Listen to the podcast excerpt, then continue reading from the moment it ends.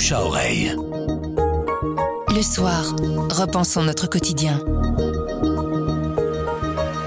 Aujourd'hui, on vous recommande un spectacle de l'artiste Alice Barrault. C'est du cirque contemporain et ça s'appelle MEM, M-E-2-M pour mauvais endroit au mauvais moment. Catherine Macrel, journaliste culture au soir, nous explique pourquoi l'artiste a choisi ce titre.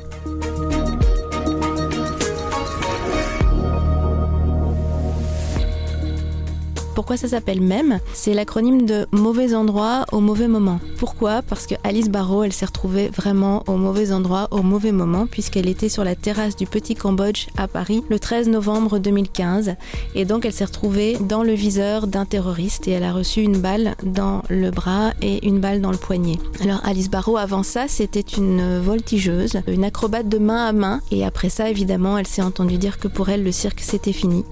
Et pourtant pendant deux ans, elle s'est accrochée. Et elle s'est dit je remonterai sur la piste. Et elle a noté en fait dans un carnet toutes ses colères, ses doutes, ses frustrations et deux ans plus tard, elle s'est dit je vais en faire un spectacle.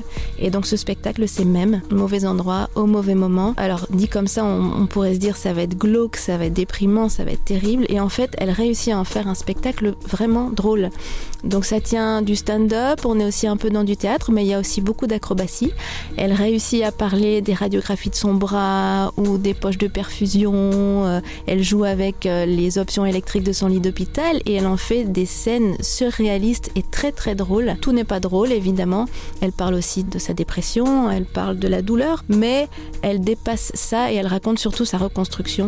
Et au final, elle raconte comment on a essayé de lui couper les ailes et comment elle a réappris à voler. Et c'est juste sublime. Même d'Alice Barrault, ça se joue au Festival Up, au Théâtre Varia ce week-end, donc les samedis 26 et dimanche 27 mars, mais toutes les infos sont à retrouver sur festivalup.be. Le bouche à oreille, c'est un avis, une inspiration, une recommandation. C'est livré par un membre de la rédaction du soir. Vous nous trouverez sur notre site, notre application et votre plateforme de podcast préférée. À bientôt.